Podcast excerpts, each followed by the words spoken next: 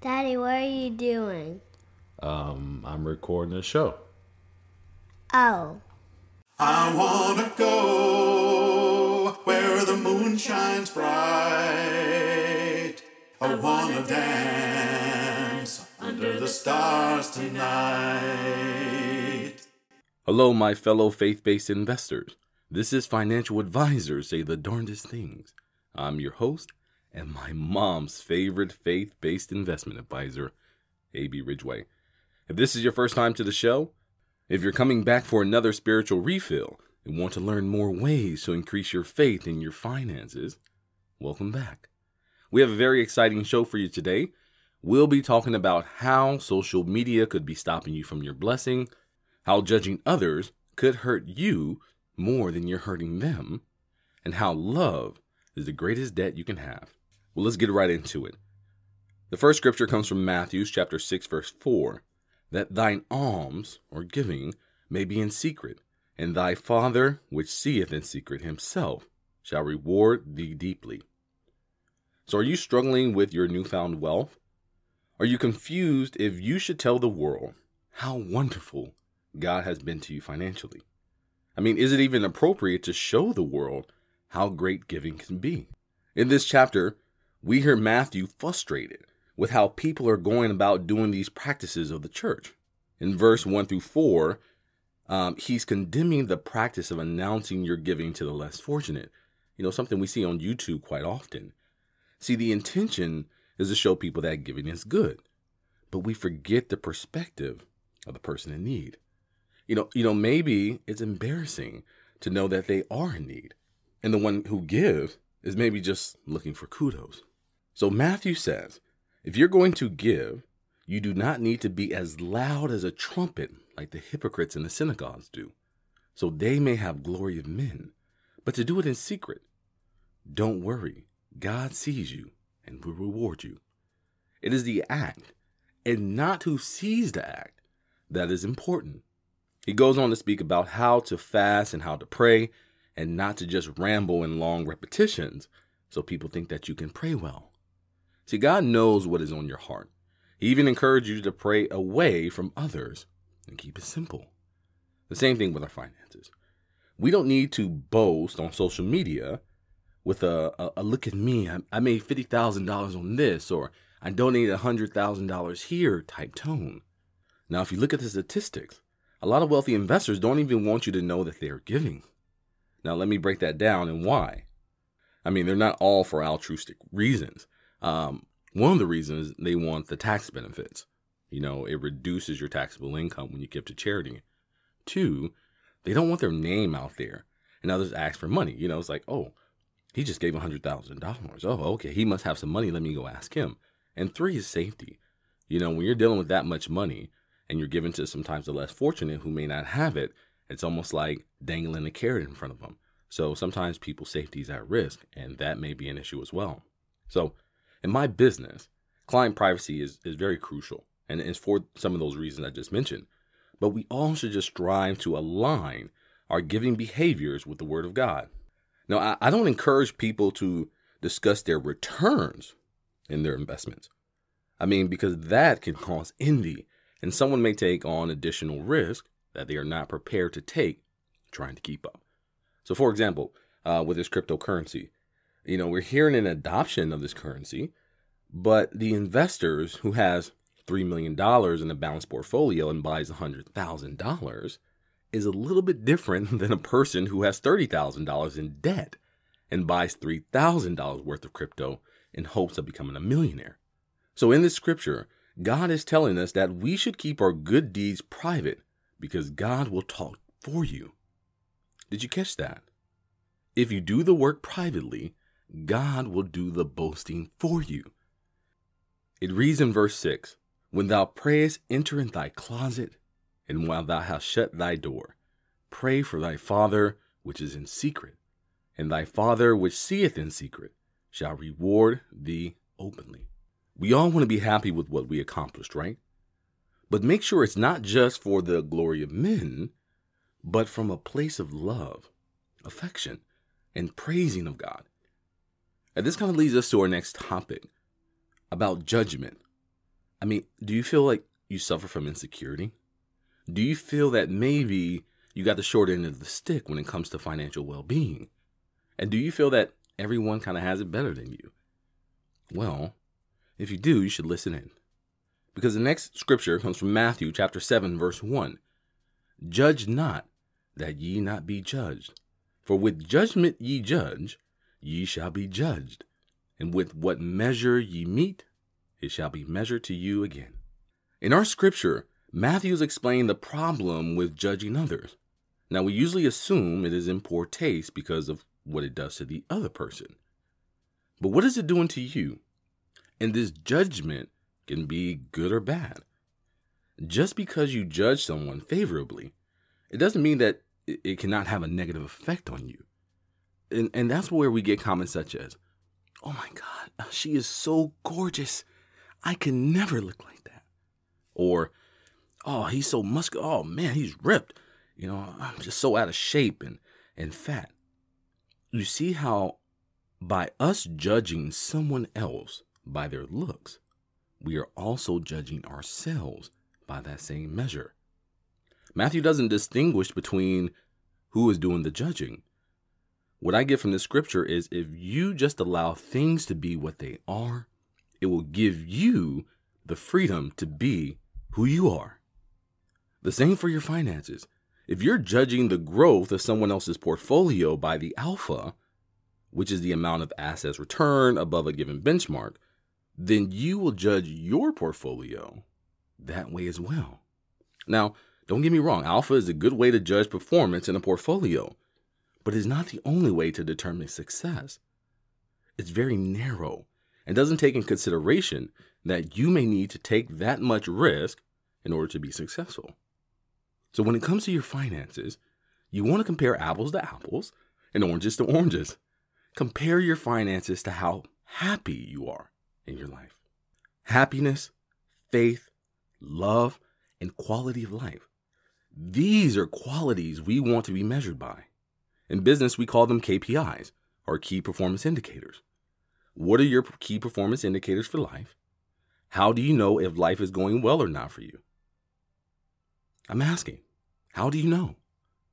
See, different companies have different KPIs that they track, and it's this unique combination of those metrics that are unique to that specific company. You can't just apply to another company and be successful. So, once again, what mix of KPIs are you using to judge yourself? Is it increased net worth, lower liabilities, debt management, real estate acquisitions, vacations taken, or your gifting strategy? What is it? And if you don't know, today, take some time to reflect on your finances and figure out what are the things you need to be financially secure and focus on those things. And remember, not to judge yourself or others. Now, I want you to keep this in mind. There is a difference between tracking your finances and judging your finances. As a financial advisor, I don't judge people's finances right or wrong. I only track them and give them the reality of their situation as benchmarks against their goals. So listen to this track, don't judge. Track, don't judge. I'm going to say it one more time track, don't judge.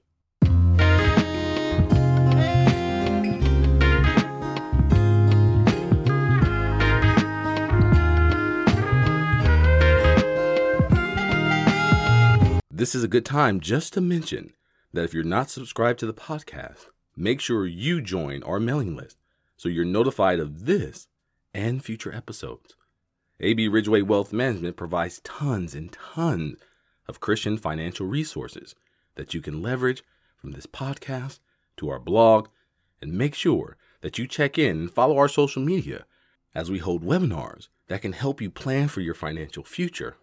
And just Google AB Ridgeway Wealth Management, and all of our materials will come up. So, Facebook, LinkedIn, Twitter, Pinterest, YouTube, you name it, we're there. Well, that's enough of the logistics. Let's get back to the show and finish this up here.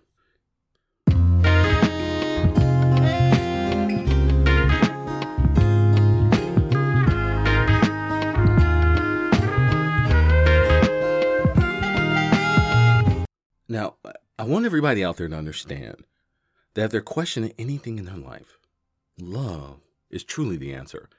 It says in Romans chapter 13, verse 8, let no debt remain outstanding except the continuing debt to love one another. For whoever loves others has fulfilled the law. Now, do you feel empty? Now, is there something that's missing in your life? Now, if you said love, then you might be in luck. So, so right now, we are going to address the topic of love and debt.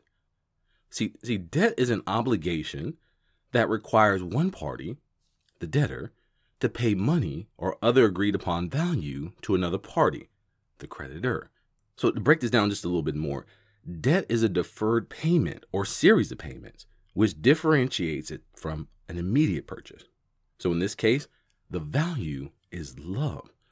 And as the definition states, is a series of payments which differentiates itself from an immediate purchase. So, what does that all mean? Meaning, love is not something that you buy or exchange once and that's it. It's something that you give over time, again and again and again and again. And in most cases, with what? Interest. But why would the scripture say that it is okay to have a love debt outstanding? And how is that a fulfillment of the law? Well, to answer these questions, well, let me give you some context. In the beginning of the chapter, we see Paul encouraging us to pay our taxes and debts in full. And not just monetary debts, but he states that we should give our honor for honor and respect for respect. And because love does no harm to your neighbor, as the commandments say, loving your neighbor is a fulfillment of the law. So, once again, why did they say that love should be the only debt you should remain outstanding. Because loving people should never be an obligation that is to be fulfilled. You should continue to love people with all of your heart.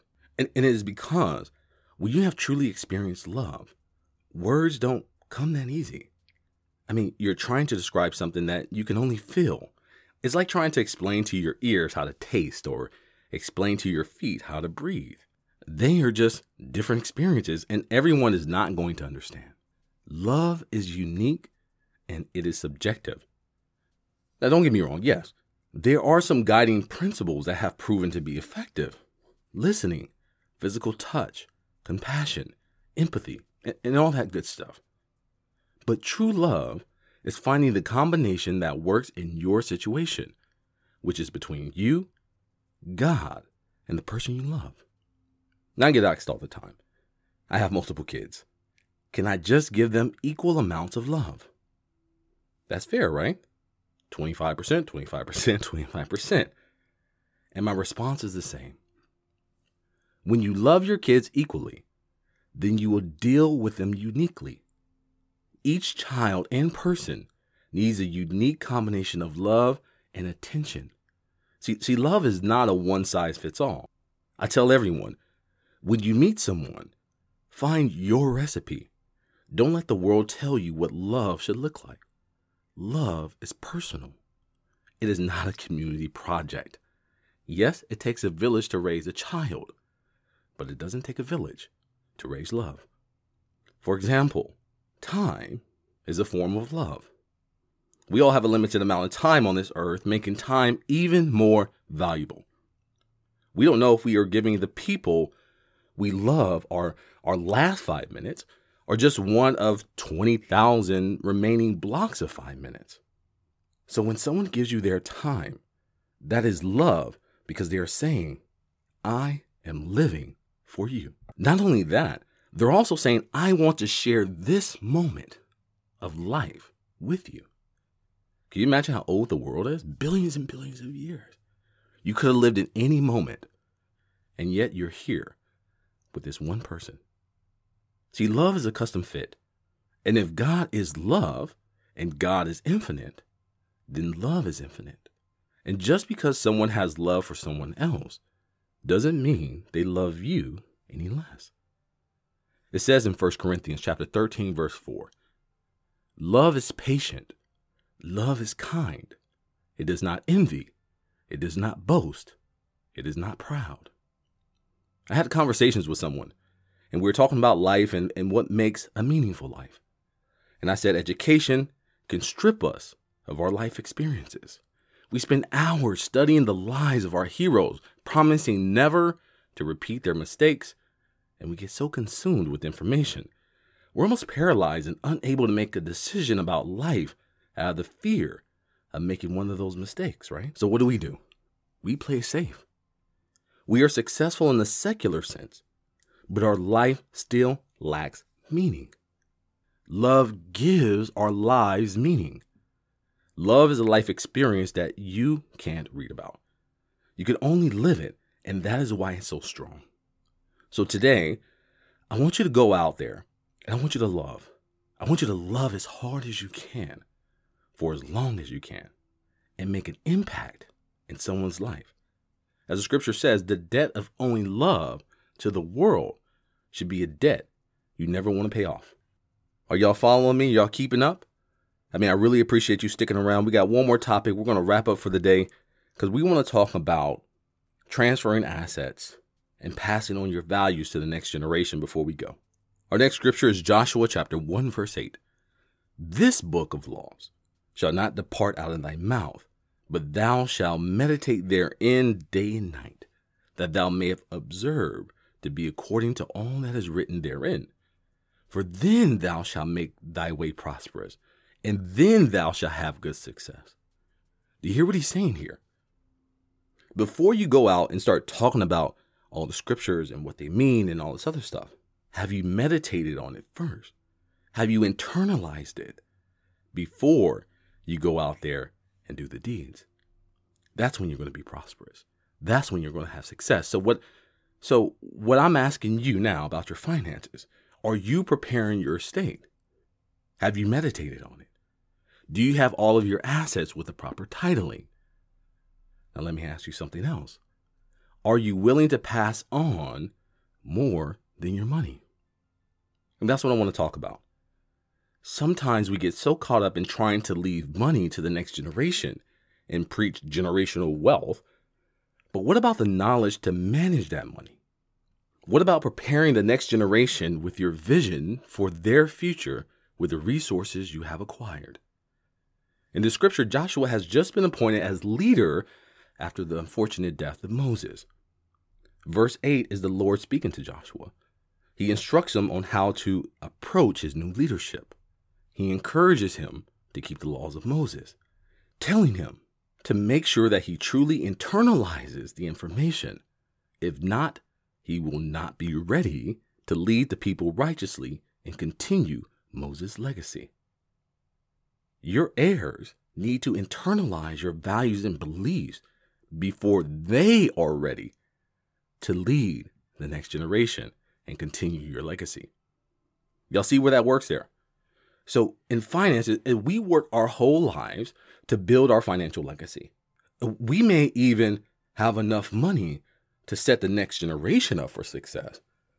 But what have you given them as far as knowledge and instruction? What law have you given to them to meditate on day and night? When they have a tough question to make as far as their finances, what will they reference? Will they turn to YouTube? Will they turn to TikTok? When they should be turning to you. Because the Lord says, when we follow those laws, then thou shalt have good success. Thou shalt make thy way prosperous. So today, I want you to think beyond your finances and think about how you're going to prepare your heirs. Do you remember our four questions we need to understand before we start to satisfy our financial plans? If you're a listener to financial advisors say the darndest things, you've heard these before. Who owns it? How much is enough? Who are the next heirs? And the key question today are they prepared? If you cannot answer these questions, I definitely want you to reach out to us. You can reach out to us at www.abrwealthmanagement.com. You can schedule a consultation and we can kind of figure some of those things out. Please, if you've enjoyed this episode, share it with your friends. Share the love. Share the information. That is the only way that we're going to continue to grow, and to prosper. Lord, we are grateful for all that you have provided in our lives. We want to provide the next generation with the knowledge and wisdom to be good stewards over what they will inherit. We pray that you'll continue the legacy of making biblical, responsible decisions that will make you proud. Lord, please allow love to fill our hearts and our spirits for those that we love. May they know that love is infinite. We pray that we will continue to make continued payments for love with actions and an open heart. So please remove the mentality of judgment from our hearts. Allow us to have the freedom to live in peace as we give others that same freedom to be who they want to be. Lord, allow us to look at our finances without judgment so we can grow in prosperity and in faith. May we keep these words short and full of substance. May our hearts continue to do your work. Hopefully, you allow us to show the world how wonderful being a person of faith can be by the blessings you allow us to experience. Amen. As always, this episode was created by AB Ridgeway, owner of AB Ridgeway Wealth Management, a virtual and in person fee only advisor that believes that financial advice should have God in it. If you need help figuring out your finances, feel free to reach out to us at 337 414 3686 or visit our website at www.abrwealthmanagement.com and schedule a free consultation.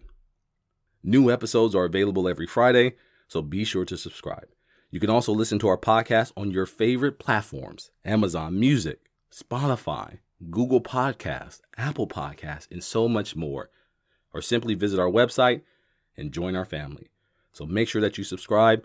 I am AB Ridgeway, and I'll see you on the other side of your blessing. Daddy, are you done yet? Almost. Why?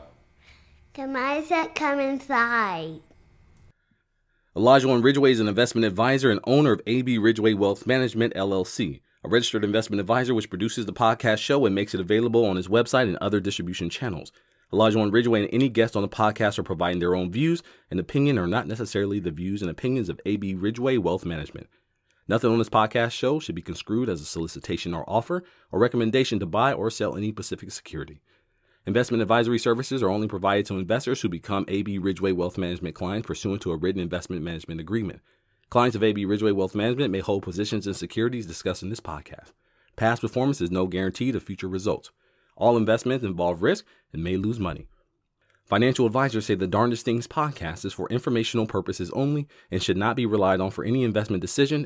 Instead, consult your financial advisor, accountant, attorney, and or conduct your own due diligence.